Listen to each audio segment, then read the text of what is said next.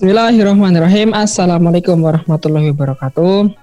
Halo Lur, selamat datang di Diskus Diskusi Santai mengupas tuntas membahas ringkas. Oke, di sini kita akan banyak ngobrol ya seputar isu sosial, agama, budaya serta politik dan yang tentunya akan dibahas dengan bahasa yang santai kayak dibantu ala-ala milenial gitu. Hmm, kali ini kita kedatangan tamu spesial karena topik pembahasan kita akan sedikit beda dari kayak biasanya, tapi tetap menjadi suatu persoalan di kalangan remaja, pemuda, pelajar yang tentunya bakalan asik buat dibahas. Nah, topik topik pembicaraan kali, ini kita akan membahas mengenai dekaliku kuliah studi di luar negeri. Nah, kali ini kita kedatangan tamu, dua tamu langsung dari luar negeri. Oke, di sini ada Muhammad Azam Alfar dari Al Azhar University. Halo Mas Azam. Halo. Selamat pagi kami ucapkan dari Cairo City jam 10.37 pagi. Alhamdulillah. Oke. Di sana pagi ya, sementara di sini sore gitu ya? Iya, uh, pagi. Ini saya juga habis baru bangun tidur nih. karena ini apa subuhnya tuh jam 3 karena musim panas dan mau musim panas malamnya jadi pendek akhirnya jadi maju subuhnya. Maju jam 3 dan dari jam 3 sampai jam 7 kan masih panjang tuh masih ada 7 jaman itu. Dan Oke, gitulah. mantap. Kalau di sini juga ada Mas Haidar Syihabuddin dari Turki. Halo saya Halo Haidar Halo, Halo selamat pagi menjelang siang Alhamdulillah kabarnya baik. Oke. Okay. Masih jam sebelas tiga delapan Ini ini kamu lagi di mana sih? Di Ankara atau di mana nih? Di kota Konya, di bagian tengah Turki pasti. Oh, kalau boleh tahu universitasnya apa nih? Aku aku takut salah nyebut nih. Universitasnya itu namanya Najmuddin Erbakan, Najmuddin Erbakan. Oh, Najmuddin, Najmuddin Najmuddin Erbakan. Najmuddin ya. Erbakan University. Nah, kalau jurusannya tadi apa? Jurusannya? Saya di sini jurusan ilahiyat, tapi masih kelas ah, ya. bahasa Turki, masih kelas bahasa. Oh, berarti masih pembekalan gitu ya. Kalau Azam ini dengar-dengar di Osolodin gimana nih? Alhamdulillah nih uh, rencana untuk tahun ke depan ya tapi seperti kayak katanya Mas Haidar uh, untuk tahun pertama kita juga ada persiapan bahasa dulu di Markas Lugoh istilahnya. Markas Lugoh nanti setelah enam bulan ya hitung aja satu tahun lah hitung tahun. Tahun berikutnya kita masuk ke jenjang perkuliahan tuh. Oh jadi gitu ya.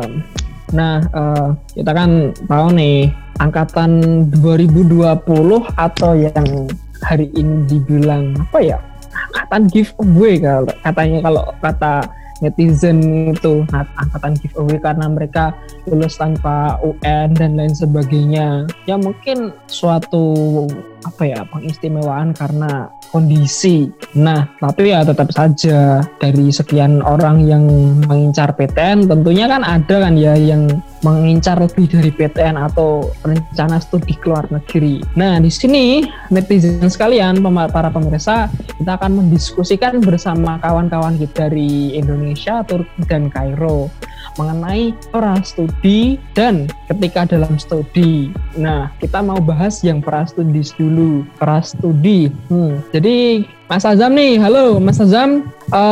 Kira-kira sebelum ke Kairo nih, apa aja sih yang disiapin dulu ketika sekolah zaman-zaman SMA gitu? Uh, ini ya karena kita studinya konsen dalam agama dan alhamdulillahnya dari pihak penyedia ya maksudnya dari pihak penyelenggara jasa pendidikan yaitu dari Kementerian Agama. Kita istilahnya jelas ini kita mau studi studinya itu ke Al Azhar dan itu sudah ada sistem dan untuk proses penjaringan seleksi seperti itu. Jadi persiapannya kurang lebih seperti kayak pembelajaran bahasa Arab, uh, nahu sorofnya digencengin dan sebagainya gitu.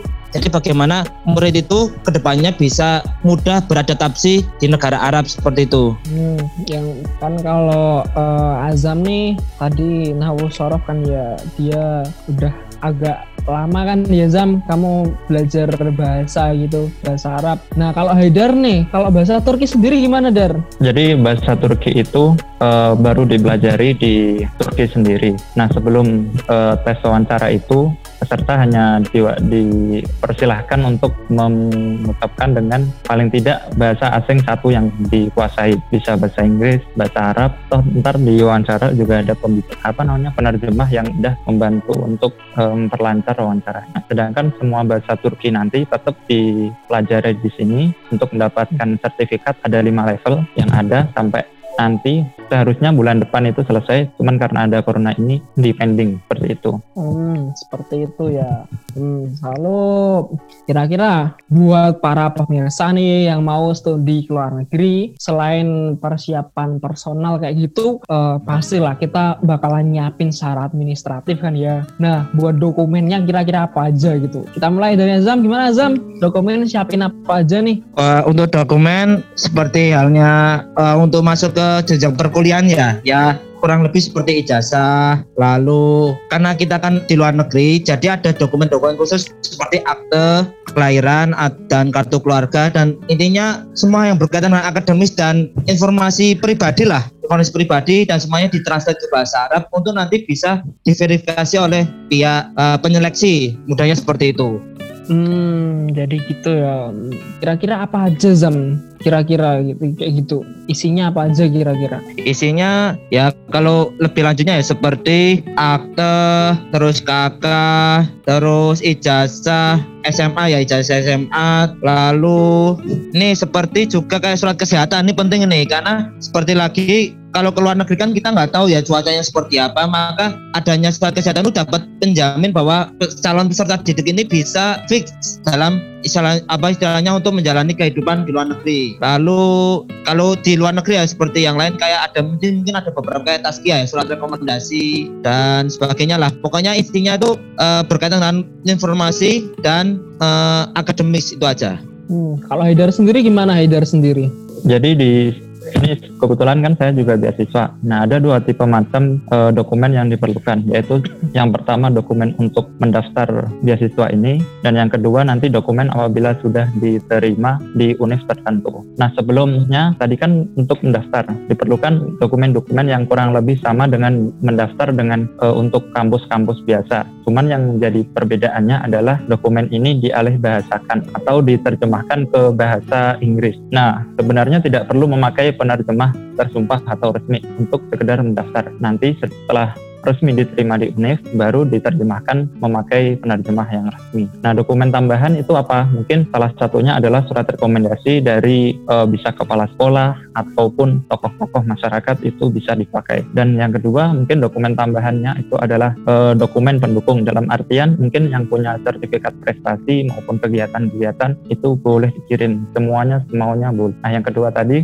ada dokumen pasca e, wawancara atau setelah kita lulus diterima uh, sebagai uh, mahasiswa didik baru di kampus tertentu dengan beasiswa ini. Nah, kita perlu menyiapkan mungkin tambahannya hanya perlu legalisasi ijazah dan sekolah, kemudian tambahan visa untuk keberangkatan. Mungkin seperti itu. Oke, oke, oke, mantap nih. Kan nih ya, kalian udah uh, nyari dokumen dan lain segala macam. Nah, mungkin nih banyak ditanya ini sama scholar hunter, scholar hunter di sana. Nah, kalian bisa dapet info buat kuliah ke luar negeri negeri dari mana nih? Nyari infonya di mana nih? Uh, coba deh Azam deh. Monggo Azam. Uh, ya, untuk Al Azhar sendiri ya. Untuk Al Azhar karena sejak tahun udah lama ya, udah lama itu pen, apa untuk jalur penerimaan peserta didik Al Azhar sendiri hanya melalui satu pintu yaitu dari Kementerian Agama lewat Direktorat Pendidikan Tinggi Diktis istilahnya. Nah, di webnya Diktis itu insya Allah akan selalu ada rilis-rilis tentang penerimaan peserta didik baru tiap tahunnya. Jadi insya Allah untuk tahun-tahun berikutnya jika ingin ke Al-Azhar maka uh, sumber terpercaya atau yang kredibel itu dari Kementerian Agama itu sendiri.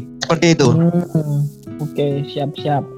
Kalau Haider gimana nih Haider? Ke Turki itu ada dua pintu, dua macam cara untuk kuliah di sini. Yang pertama adalah caranya dengan beasiswa, kedua dengan mandiri atau beasiswa abadi dari orang tua. Yang pertama tadi eh, kita bahas yang kedua dulu, yaitu mandiri. Mandiri ini bisa menggunakan eh, agen-agen yang itu sebenarnya saya juga kurang tahu persisnya seperti apa prosedurnya, namun bisa melalui agen-agen yang sudah ada dan e, lebih baik yang sudah terpercaya agennya. Kemudian yang beasiswa untuk yang jalur beasiswa ini ada banyak macam-macamnya, ada dari pemerintah Indo maupun pemerintah Turki dan ada yang dari mungkin lembaga-lembaga sosial lain.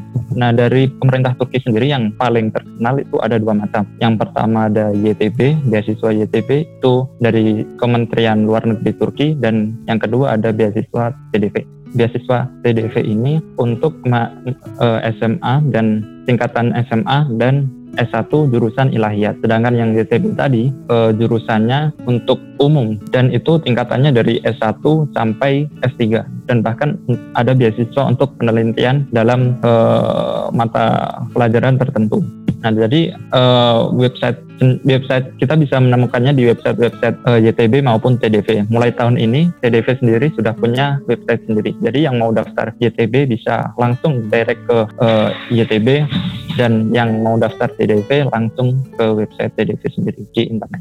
Uh, kalau kamu sendiri pakai yang jalur mana, Der? Saya alhamdulillah dapat uh, jalur dari TDV Turki Diyanet Vakfı. Itu adalah beasiswa yang diberikan oleh semacam Kementerian Agama di Turki sendiri. Oh gitu gitu, oke, okay. make sense. Hmm. Oke, okay, selanjutnya nih uh, setelah pertanyaan dari teman-teman yang biasanya kakak nyari info di mana kakak kok bisa dapat info gimana nih dari siapa nah ini ada juga nih gak kalah creepy juga pertanyaannya hmm, interview masalah wawancara nah kayak kak pas wawancara beasiswa gimana kak? Gimana? Nanti pakai bahasa Inggris, bahasa Turki atau bahasa Arab? Nah kira-kira nih buat uh, kalian kan udah pernah ya jelas kan ya dari uh, awal pra kayak gitu pertama apa yang kalian siapin buat wawancara dan ketika kalian wawancara sendiri kayak gimana yang harus dilakukan biar bisa meyakinkan para donatur atau ya yayasan buat ngasih kalian beasiswa itu gimana? Yuk Azam silahkan monggo. Ya uh, untuk teknis ini ya apa wawancara ya karena seleksi kan dibagi menjadi dua untuk anak sendiri. Yang pertama tes tertulis yang sekarang alhamdulillahnya udah diprogram dengan sistem komputer ya CPT. Lalu yang kedua sistem wawancara. Nah di sini dari pihak pewawancara itu tujuan kenapa anda memilih Al Azhar seperti itu. Lalu kedua karena kita tahu Al Azhar sendiri kan dia memiliki sistem uh, apa ya memiliki metode agama ya mana agama yang wasati. Jadi mungkin pertanyaan-pertanyaan seperti apakah anda setuju dengan HTI atau radikalisme dan sebagainya? Mungkin juga akan ditanyakan tentang kenegaraan dan kepancasilaan karena memang pertanyaan-pertanyaan seperti itu tuh masih uh, menjadi tema penting ya bagi kami uh, Tulak Al Azhar untuk menjaga moderasi beragama seperti itu. Uh, untuk bahasa ya bahasa yang digunakan dalam wawancara itu sebetulnya itu tergantung sama pemateri tergantung sama pewawancara sepertinya. Uh, ada yang bisa menggunakan bahasa Arab, ada juga yang menggunakan bahasa Indonesia tergantung. Tapi lebih afdal kalau kita juga sudah menguasai bahasa Arab itu sendiri agar nanti jika ditanyakan dengan bahasa Arab kita siap seperti itu. Oke, itu azam ya. Nah, kalau Hidar sendiri gimana nih, Dar? Nah, kalau saya sendiri kan uh, saya juga pernah daftar yang di mana saya menggunakan wawancaranya menggunakan bahasa Arab dan juga di Dianet ini menggunakan dua pilihan bahasa ataupun uh, tiga pilihan bahasa sebenarnya bisa bahasa Inggris, bahasa Arab maupun kalau bisa uh, lebih baik bahasa Turki. Cuman uh, kita akan diberi pilihan untuk menggunakan bahasa apa yang tidak kita gunakan.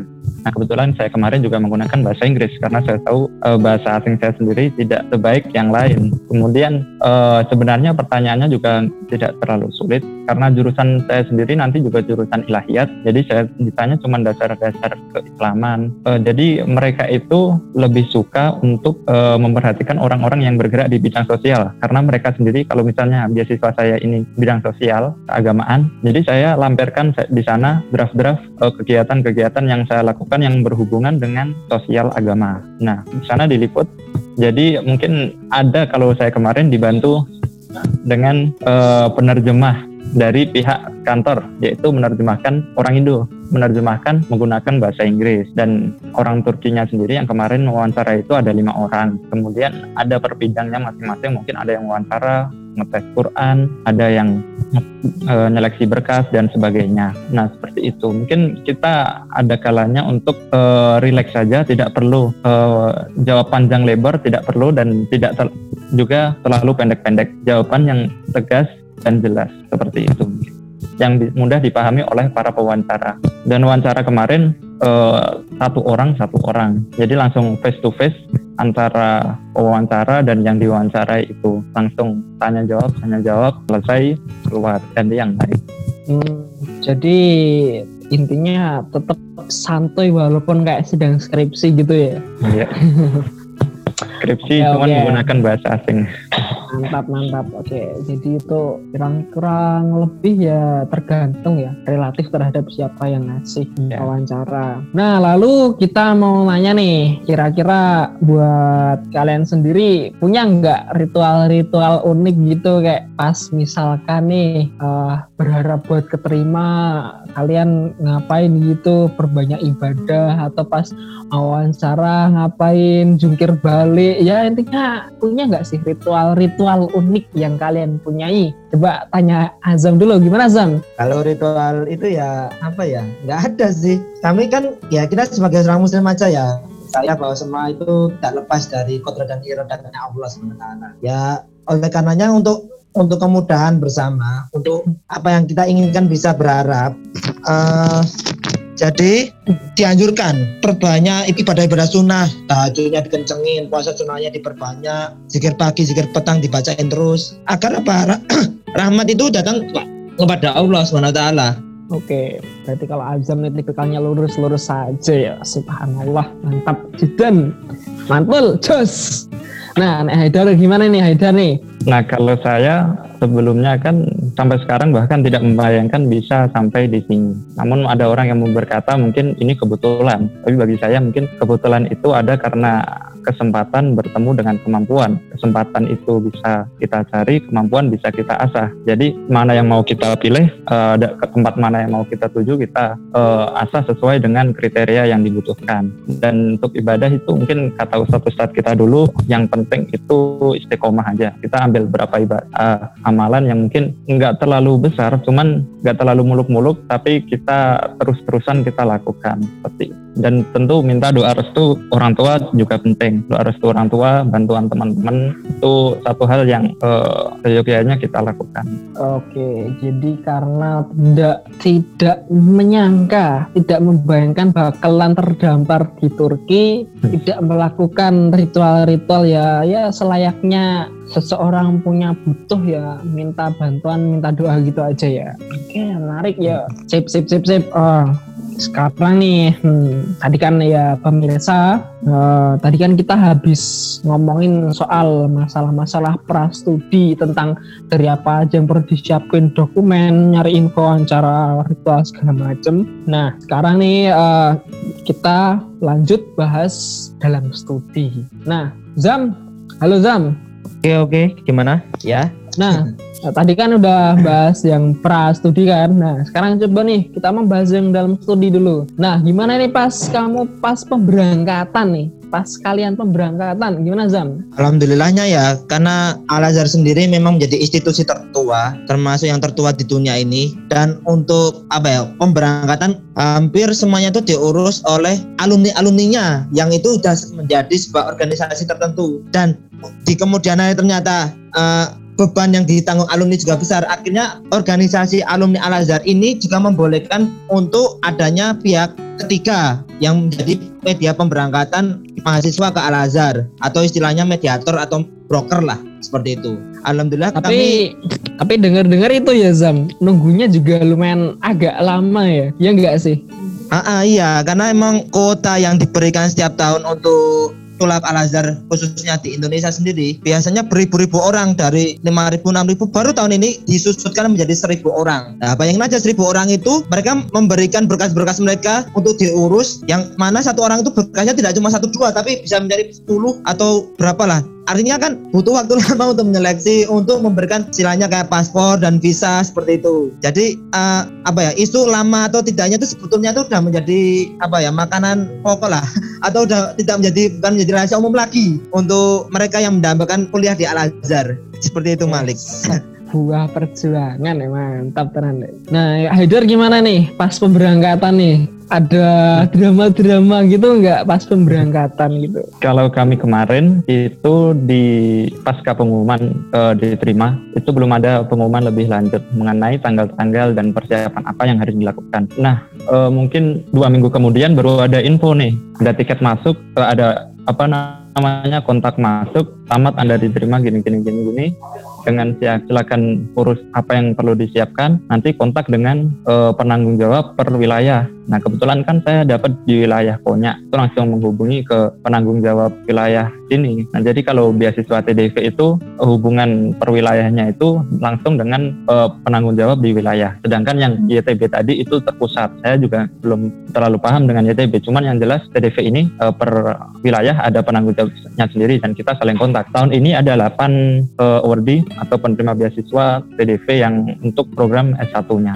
Nah, untuk pengurusan ini sendiri kita dibebankan sebelum pemberangkatan dibebankan kepada para penerima ini sendiri untuk mengurus misalnya visa, legalisasi ijazah maupun yang lain-lain. Sebelum itu sampai visa diselesai, kemudian kita baru nyetorin ke eh, penanggung jawab wilayah tadi untuk dibelikan tiket langsung, dibelikan tiket. Kita juga sebenarnya bisa request tapi saya kemarin nggak request nih salah juga sendiri ini. Juga langsung apa namanya dadakan gitu serba dadakan. Jumat dikirim tiketnya dibelikan maksudnya. Kemudian Senin malam itu langsung berangkat dari Soekarno Hatta. Jadi serba dadakan karena mungkin kurang komunikasi gitu. Nah itu langsung kumpul-kumpul dan pemberangkatannya itu per kota atau per wilayah sendiri-sendiri. Jadi saya kemarin itu bersama dengan dua orang teman saya di kota yang sebelahan itu berangkat bersama-sama dari Soekarno Hatta. Nanti turun di Istanbul dan direct ke kota masing-masing. Jadi berangkatnya itu uh, ngurus sendiri, menanggung biaya sendiri dari rumah ke bandara dan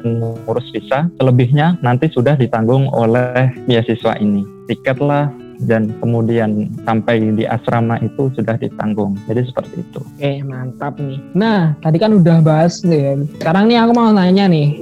Kita mau tanya nih, gimana sih first impression-nya ketika nyampe di sana atau ya kehidupan di sana? Zam, halo gimana apa kabar Mesir Zam? Ya sekarang alhamdulillah ya saya udah empat bulan di Mesir ini banyak hal-hal baru yang saya temukan dari ya bagaimana dimarahin sama amu-amu hampir tersesat. Amamu tuh apa? Amamu tuh apa? Amamu tuh ini bahasa Arabnya untuk kita mengundang bapak-bapak orang-orang Mesir yang udah tua lah. Om-om oh, gitu lah. Mbah-mbah ngono ya berarti. Ya, uh, bukan mbah-mbah masih masih muda, nanti udah dewasa seperti itu. Amu um, namanya.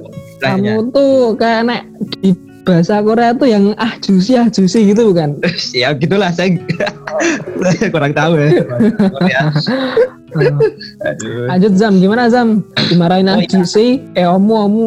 Ya dari pertama naik bisnya.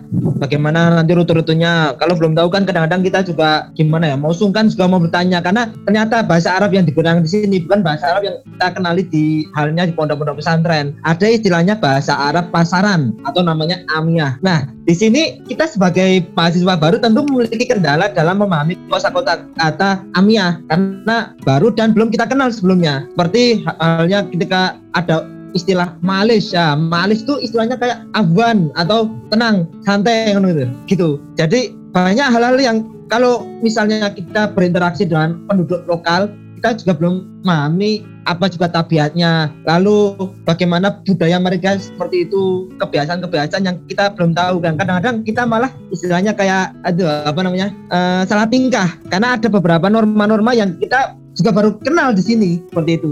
Dan itulah sedikit apa ya renyahnya kehidupan di Mesir. Khusus untuk mahasiswa maba-maba baru. Seperti itu. Oke. Ya intinya agak kaget gitu nggak Zam gitu? Kaget jujur kaget. Walaupun kita sebelumnya udah tahu wah ini nanti kita tempat tinggal di sini belajar di sini lalu shock culture tetap ya shock culture gitu? Ah tetap ada shock efek ternyata apa yang dibayangkan sebelumnya itu juga ada perbedaan dan kita baru rasakan perbedaan itu ketika sampai di sini. seperti itulah pengalaman mengajari kita. Mudahnya seperti itu. Mantap, mantap ya. Kalau Haidar sendiri gimana Dar? First impress sampai di Turki gitu? Sampai di Turki dulu turun pesawat gitu langsung iklimnya terasa beda nih 9000 kilo kan terbang 9000 lebih dari Indo ke Turki 12 jam gitu langsung iklimnya pada waktu itu musim gugur musim gugur Gugur. waktu nyampe sini. Dingin ya berarti. jadi iya lumayan dingin dan kering gitu udaranya kering. Tingkat kelembapannya di Indo dan sini ini di Turki ini lumayan berbeda jauh. Agak berat gitu rasanya udaranya. Dan mungkin kebanyakan orang itu bermasalah di pernafasannya. Termasuk saya ketika waktu musim dingin kemarin. Musim dingin ini tingkat eh, udaranya berbeda jauh. Dan ya ada salju dan yang lain-lain. Mungkin itu salah satu mungkin jadi penyebab eh, masalah-masalah yang dihadapi di sini iklim. Yang kedua tentu ada masalah eh, dengan bahasa karena saya sendiri dari Indo tidak ada bekal bahasa Turki sama sekali. Jadi di sini menggunakan bahasa universal mungkin bahasa isyarat atau syukur-syukur kalau bisa bahasa Inggris, bahasa Inggris, bahasa Arab, bahasa Arab. Cuman yang jadi masalah tidak semua wilayah itu masyarakatnya juga mengenal bahasa asing. Di sini eh, masyarakatnya kan begitu nasionalis, menjunjung eh, kebesaran negerinya. Itu mereka sangat suka dengan eh, bahasa Turki sendiri. Namun mereka juga udah eh, open gitu terhadap eh, tamu-tamu dari negara asing. Jadi kita bisa lebih mudah beradaptasi dengan yang di sini. Kemudian juga tentu ada perbedaan dalam kultur, dalam budaya, adat istiadat yang di mana di Indo udah biasa kita lakukan. Di sini hal itu menjadi tabu atau sebaliknya di sini eh, hal itu udah biasa dilakukan tapi di Indo tabu gitu. Jadi banyak hal yang berbeda, cuman eh, itu bukan masalah besar bisa dipelajari. Boleh kasih contoh nggak itu yang dua hal tadi itu? Kasih contoh lah masing-masing satu gitu. Mungkin oh dulu. Kalau di Turki sendiri mungkin ada beberapa misalnya di dalam ngobrol nih, dalam ngobrol itu dalam bersama mereka ataupun di jalan-jalan itu ada hal-hal yang apabila kita obrolin atau kita singgung gitu eh, lumayan topik yang sensitif misalnya politik lah atau bahkan topik bola itu menjadi isu yang sangat sensitif di sini. Dulu pernah ada kasus eh, bahkan ada yang bakar stadion gitu, saking Wah, ada semangatnya gitu kali. Segitunya ya. Iya. Oke. Jadi kalau udah pegang satu itu maksudnya eh, sangat loyal gitu. Masyarakatnya memang loyal. Oh, kalau masyarakatnya sendiri gimana? Ah, mereka ramah nggak sih? Mudah Nah, menerima orang asing nggak gitu? Mungkin nih saya kan juga baru datang di sini beberapa bulan gitu. Coba ngobrol dengan kak kelas gitulah. 8 7 tahun yang lalu itu di sini dilihatin itu orang-orang asing. Ada orang Indo jalan di jalanan gitu jadi kayak tontonan malahan semacam hal yang aneh untuk dilihat. Cuman kan sekarang semakin banyak eh, pelajar-pelajar yang datang, beasiswa semakin terbuka, universitas juga semakin banyak dibuka, jadi eh, sudah bisa menyesuaikan. Dan mereka juga kultur yang bagus itu sangat menghormati tamu yang datang. Jadi eh, seperti di Indo, tapi mereka lebih loyal lagi. Oke, ya ya itu ya. Ya lumayan lah. Yang penting nggak Ya. nggak awkward. Misalkan lagi datang terus tiba-tiba jadi tontonan gitu ya. Yang penting Iya. nggak enak gitu lah ya. Hmm. Lalu nih Zam, kita balik ke Zam nih. Eh, buat adaptasi sendiri gimana kamu Zam di sana? Apa hal yang sudah kamu lakukan buat adaptasi? Misalkan tadi kamu cerita dimarahin sama oma-oma amu-amu gitu kan ya. Nah itu kamu gimana caramu adaptasi dengan lingkungan sekitar gitu? sama soal adaptasi.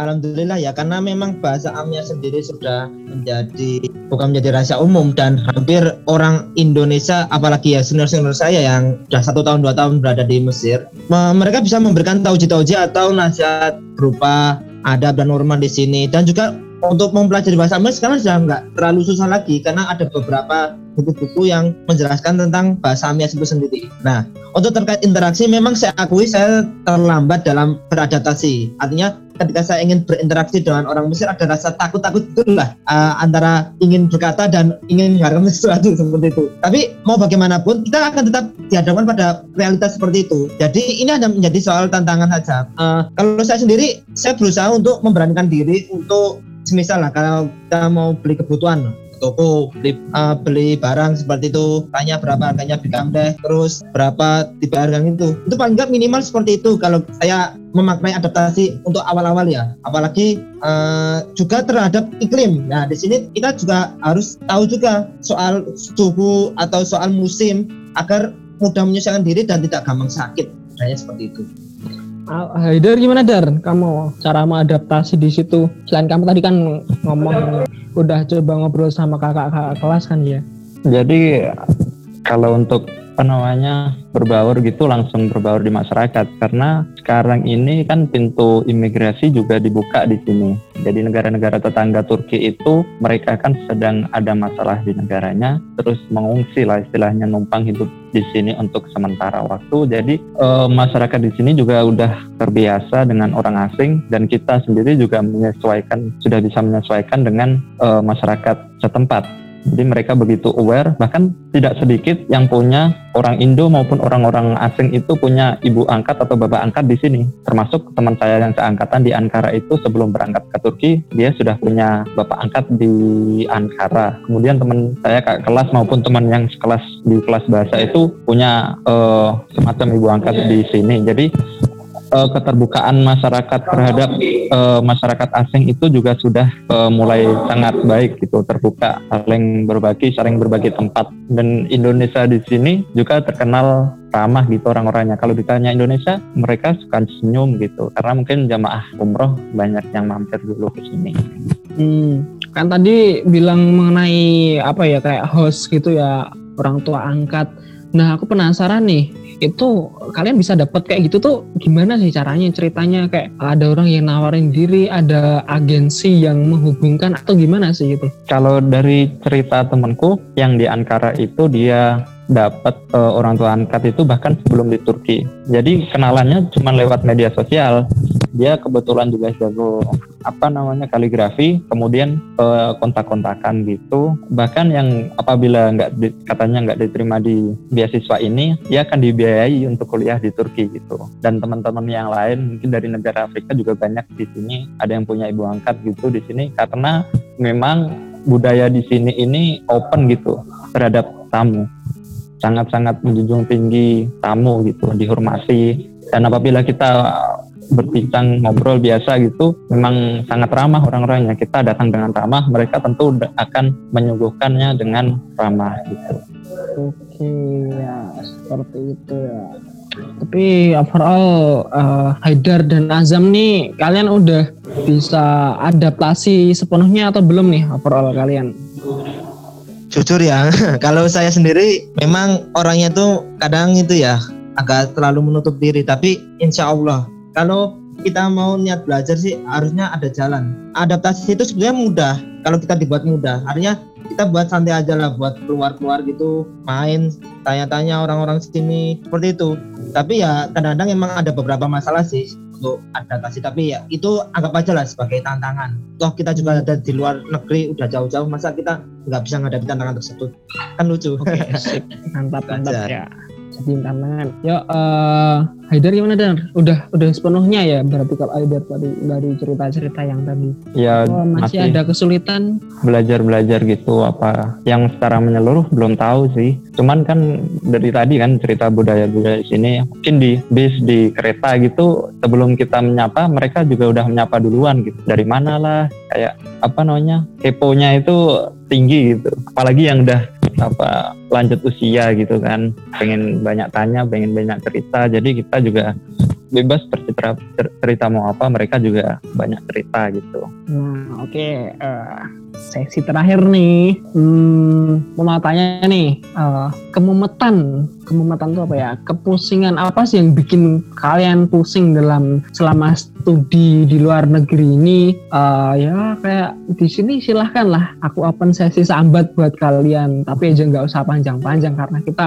terbatas durasi kan ya. Uh, kalau Haidar coba dari Haidar dulu lah. Silahkan Haidar kalau mau sambat. Tapi ya coba diringkas gitu lah. Kira ngapain aja kayak ah cok aku mumet ini ini bla bla bla Iya kalau di sini mungkin kurang lebih sama dengan di Indo. Bayang, bayangin aja teman-teman mungkin kuliah di Indo, cuman versinya menggunakan bahasa Turki gitu aja sih. Dan yang S1 di sini tentu nggak ada skripsi, tidak perlu banyak skripsi.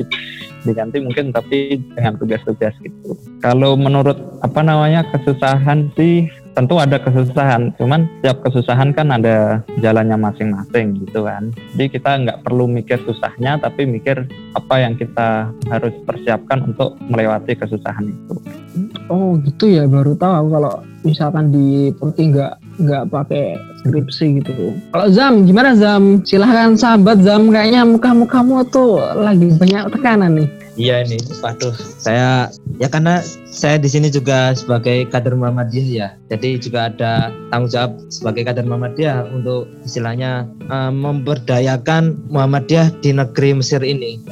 Selain ini juga uh, soal kalau saya mau boleh sambat sih, melihat soal-soal birokrasi dan ini administrasi sini yang terlalu jelimet istilahnya. Uh, mungkin saya juga belum menghadapi ya kayak istilah nanti ada perpanjangan visa, lalu ada takdim, lalu ada minta surat kitab dan sebagainya. Pokoknya itu berbelit-belit dari dan dari tempat ke tempat lain. Belum nanti juga nguras tempat apa biayanya itu. Karena jujur aja sejak uh, wabah pandemi ini ya corona ini, hampir semua harga pokok itu naik termasuk untuk ongkos bisnya sendiri. Wah, kadang-kadang juga kita itu kalau dulu ya sebelum ongkos itu naik, uh, kita itu harusnya kalau kita kasih lima apa ya harganya kan empat empat empat pounds istilah empat pounds. Nah itu kita kasih lima. Kadang-kadang amountnya itu harus agak nyebelin gitu.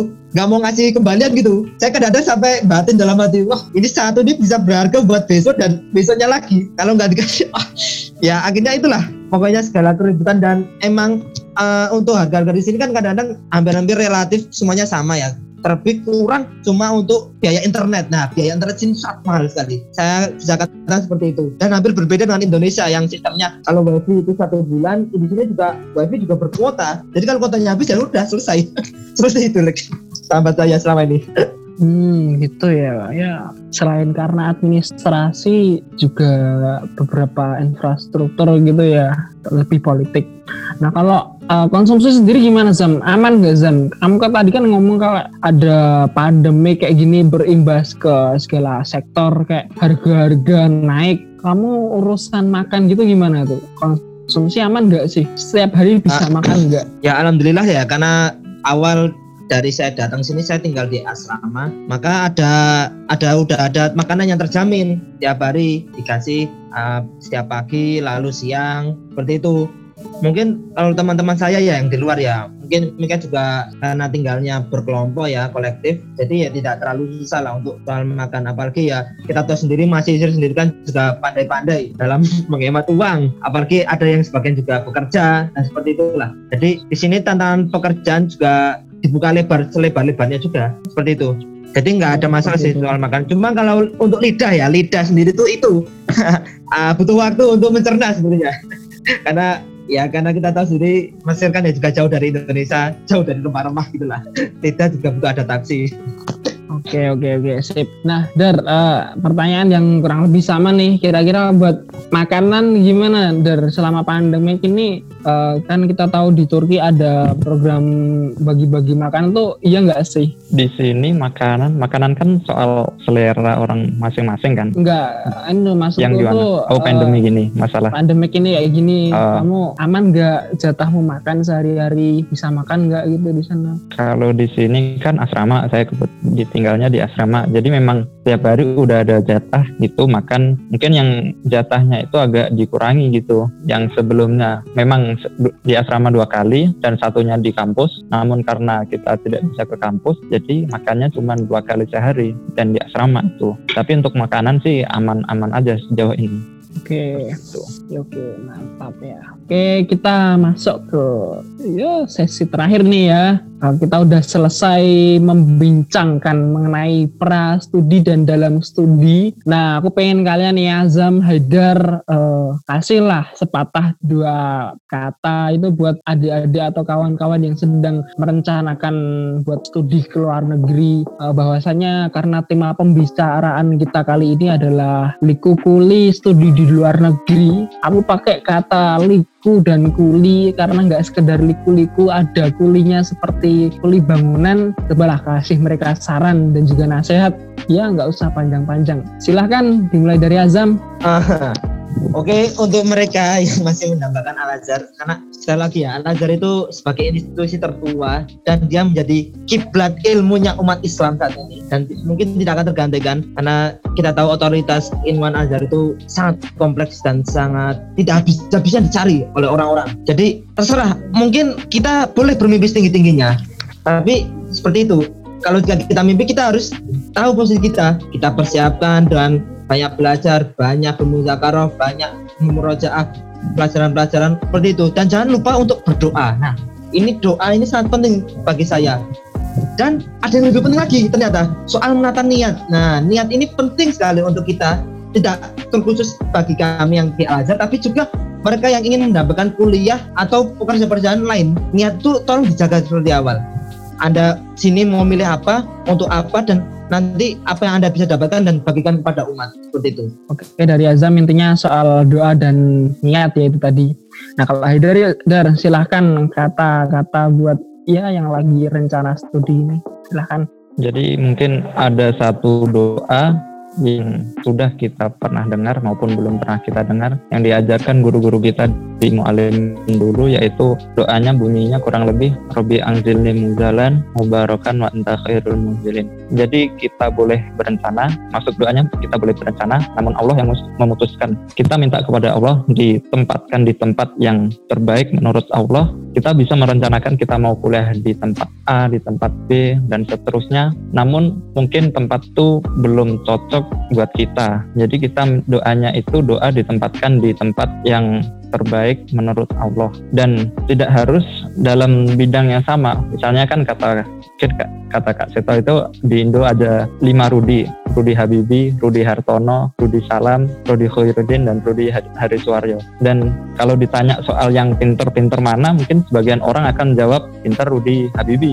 Namun semua Rudi itu punya kecerdasan masing-masing. Di tempat mana pun kita ditempatkan, kita harus punya target masing-masing. Kita mau jadi apa, kita mau seperti apa, itu sudah harus direncanakan. Nah, oleh karenanya mari kita sama-sama menggapai impian kita, sama-sama menggapai cita-cita kita untuk kebermanfaatan diri dan orang lain kayak gitu.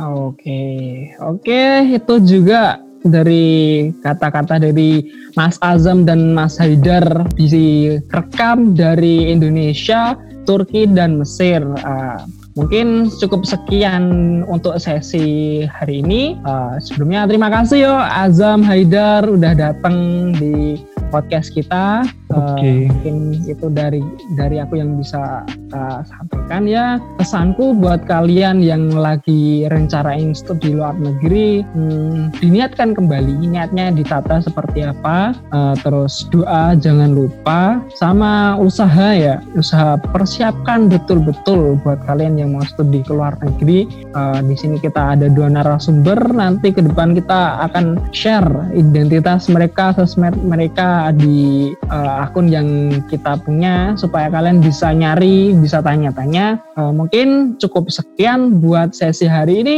Terima kasih sudah mendengarkan podcast dari kita. Uh, discuss, mengupas tuntas, mengkaji ringkas. Sekian dari saya host kali ini Muhammad Malik Al Husain undur diri dari kalian semua. Assalamualaikum warahmatullahi wabarakatuh. Selamat malam.